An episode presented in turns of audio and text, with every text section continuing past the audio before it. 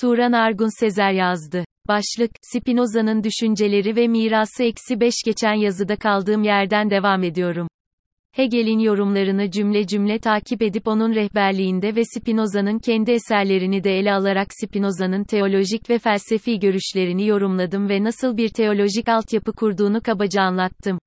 Hegel'in yorumundaki son sözlere de değindikten sonra nasıl bir taslağı takip edeceğimizi gösterecek ve ondan sonra da devam edeceğim.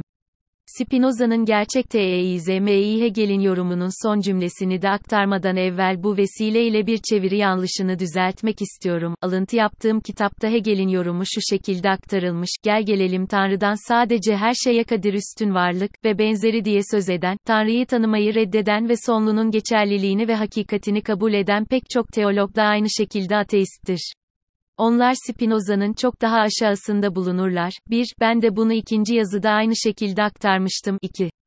Doğrusu şu şekilde olmalıydı. Fakat Tanrı'nın bilinmeyen oluşundan ve Tanrı'dan sadece kadiri mutlak ve en yüce varlık ve benzeri olmasından bahseden pek çok kişi ve hatta teologlar da vardır. Onlar da bu şekilde doğru olanı sonlulukla bağdaştırdıkları içindir ki Spinoza'dan çok daha kötü ateisttirler. 3. Bu vesileyle okurdan da özür diliyorum. Şimdi Hegel'in yorumundan devam edelim. Hegel'in ne demek istediğinden çok Spinoza'nın buna nasıl bir cevap verebileceği üzerine düşünelim diyorum. Spinoza'nın Propon 6 yine ele alalım. Propon 6. İlahi doğanın zorunluluğu modların ezeliliğini infinite infinitis modis takip etmelidir. Bu da düşünülebilir her şeyin ezeli entelekt içinde olduğu anlamına gelir. 4. Bu modların ezeliliği yani infinite infinitis modis ne demektir? Samuel Newlands, bunu aşağıdaki gibi açıklar, Spinoza, Latincesinde geçtiği gibi ezeli çeşitliliğin iki boyutunu hatırlatır, ex necessitate divinae naturae, infinite infinitis modis, si cui debent. Modis kelimesinin kullanımı doğal olarak, infinitis modis'in Spinoza'nın modlarının ontolojik kategorisi hakkında bir iddiadır ve bu da Edwin Curley de bu pasajı bu şekilde tercüme etmiştir. İlahi doğayı ezeli pek çok şey ezeli pek çok mod içerisinde takip eder. Fakat Curley'nin sadık bir şekilde dipnotta işaret ettiği gibi, modis daha az teknik anlamda yolları işaret eder ki ben de bunun doğru bir çeviri olduğunu düşünüyorum. Zira eğer modis Spinoza'nın modlar kategorisine bir atıf olarak düşünülürse infinite'ye atfın ne olduğu açık değildir. Curley, bunu, şeyler, olarak düşünür ve bu da iyi bir NÖTR tariftir fakat, infinita, göndergesinin özellikler olduğunun gösterilmesi Spinoza'nın ontolojik mod kategorileri demektir. Başka bir deyişle, ezeli çok şey, ezeli pek çok mod anlamına gelir ve, ezeli pek çok mod içindeki ezeli pek çok modun, ne anlama geldiğini bile anlamak zordur.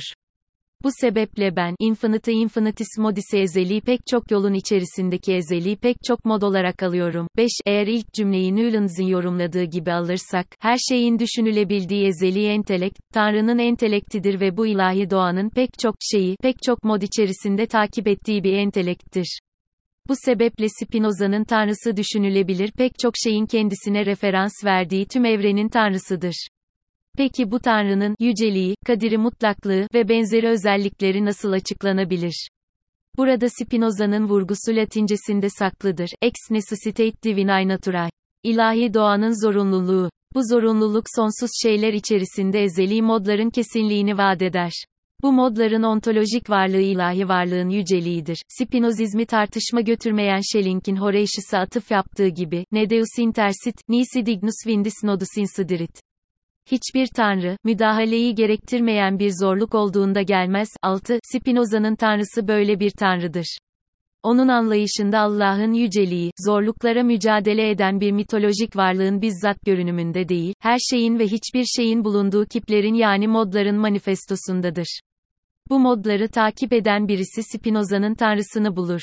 Spinoza'nın tanrısı bu anlamda sonsuz nimetlerin tanrısı olmakla, zaten tüm bu varlıkların olmasının sebebi olmakla, dua etmenin bir anlamının olmadığı tanrıdır.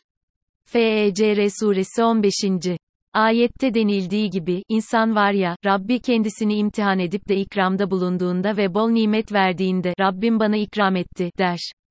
7. Tüm bu hırsların, minnetin ve ricanın makamı olarak Tanrı, şüphesiz Spinoza için kabul edilir değildir. Böyle bir varlık olsa olsa ancak kelimenin gerçek anlamıyla bir malik, bir lord, bir bey ya da a olabilir. Tanrı'nın böyle şahsi sıfatlarının olması bile ona karşı bir küfür olmalıdır. Çünkü tüm ezeliliğiyle Allah, bu tür, efendi köle, diyalektiğinin tarafı olmayan son varlıktır. Zaten felsefenin amacı tam olarak böyle bir diyalektiğin olmadığı bir ontolojiyi bulmaksa Spinoza bu ilk ve son felsefede bulunması gereken en önemli felsefi nesnenin varlığını tanımlamıştır, Tanrı'nın varlığını. LEMYELID ve LEMYULED Tanrı görüldüğü gibi bu şekilde kadiri mutlaktır, onun varlığının gerçekliğinden biz gerçekliği olmayan varlıklar kaçınamayız. Tanrı'nın varlığı içerisinde her bir varlık, var olmak için ona muhtaçtır. Spinoza'nın dediği gibi, P24. Tanrı tarafından yaratılan şeylerin özü, varoluşu içermez. 8. Bu Hegel'in de Spinoza'yı yorumlarken dediği dünyanın, gerçek olmaması yorumunu açıklar. Tanrı'nın yarattığı her şey, Spinoza'ya göre özden yoksundur. Bu da Spinoza'nın Nietzsche veya Schopenhauer'e ve hatta sonraki pek çok egzistansiyeliste ilham olan bir ontolojik örüntüyü nasıl verdiğini de göstermektedir. Ancak onlardan belki Kierkegaard veya Marcel hariç farklı olarak Spinoza'nın bu açıklaması farklı bir zaviyedendir. Gerekçe bundan, Tanrı'nın sadece var olan şeylerin değil var olmaya devam eden şeylerin de sebebi olduğu sonucu çıkar.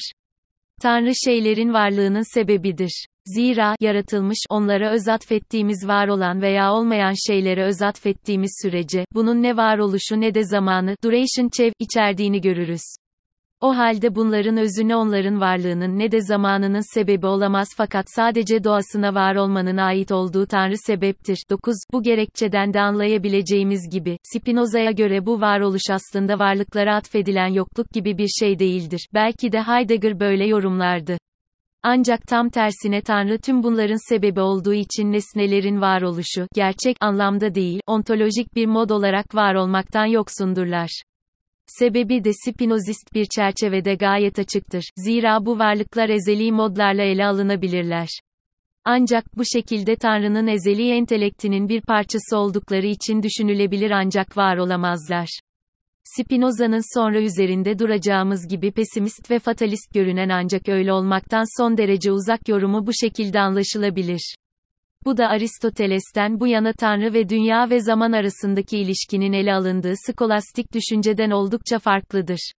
O halde Spinoza için Tanrı'nın kadiri mutlaklığı konusunda bir tartışma da yoktur. Aşağıdaki prop ise bunu kısaca özetlemekle kalmaz, aynı zamanda Spinoza'nın bu konudaki yargısının keskin bir ifadesini de gösterir. P25. Tanrı sadece şeylerin değil fakat onların özlerinin de etkin sebebidir. 10. Spinoza bunu gerekçelendirmek için hemen altında şunu yazar, kanıt. Eğer bunu inkar ederseniz, o halde Tanrı'nın sadece şeylerin sebebi değildir ve şeylerin özü tanrısız düşünülebilir. Fakat bu absürttür. O halde Tanrı şeylerin özünün sebebidir. Gerekçe Tikel şeyler, Tanrı'nın niteliklerinin etkisi, affection veya Tanrı'nın niteliklerinin kesin ve belirli yollarının açıklanmasından başka bir şey değildir. Bu kanıtla P15 ve D5 gösterildiği gibi açıktır. 11. Bu sebeple Spinoza'nın teolojisi, teologların skolastik teolojisinin, Tanrı'ya giydirdiği ontoloji anlamında oldukça üstün bir seviyededir. Teologlar hem Tanrı'nın şahsi varlığının, bir görünüp bir görünmemesi, ile mücadele ederken bir yandan da bunun felsefi izdüşümleriyle uğraşarak aslında fark etmeksizin ateizmin bir formunu uygulamaktadırlar. Çünkü teologlar örneğin Tanrı'nın mucizelerini açıklamak için yeterli felsefi bagajı oluşturmak mümkünken Tanrı'nın neden mucize göster, e, mediğini açıklamak için de aynı bagajı oluşturmaları gerekir. Bu çelişkili durum ise Tanrı'nın tözsel varlığını açıklamaktan uzak olduğu gibi aynı zamanda kendi kendini yok eden bir önermeye de götürür. Spinoza bunun farkında olarak klasik teolojinin tanrılar ya da tanrıyı konumlandırdığı ontolojik konumu yerle bir etmiştir. Eğer bu anlamda Spinoza'ya ateist denirse, bu teologlar işte bu yüzden Spinoza'dan daha kötü ateisttirler. Nokta. Çünkü Spinoza'nın ateizmi, bence ateist değildir ama konuşma tarzı olarak öyle diyelim, en azından teologların, mütekallimunun, rahiplerin ve imamların yukarıda sözünü ettiğim ikircikli ontolojisini tanımaz.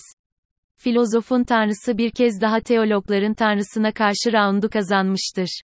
Bu vesileyle Hegel'in yorumu üzerinden devam ettirdiğim Spinoza bahsini kapatıyorum. Gelecek yazılar için kısa bir not bu alt başlıktan itibaren ve bundan sonraki yazı dizisinde Spinoza'nın 5 bölüme ayırdığı kitabı etiğin şemasına göre gideceğim. Bu esnada Spinoza'nın farklı eserlerini de kullanacağım. Spinoza'nın etiği 5 bölümden oluşuyor. Tanrı hakkında doğa ve zihnin kökeni hakkında duygulanışın doğası ve kökeni hakkında insan bağlılığı ve duygulanışların gücü hakkında entelektin gücü veya insan özgürlüğü hakkında ilk bölüm olan Tanrı'yı ve Spinoza'nın teolojisini yeterince irdelediğimizi düşünüyorum.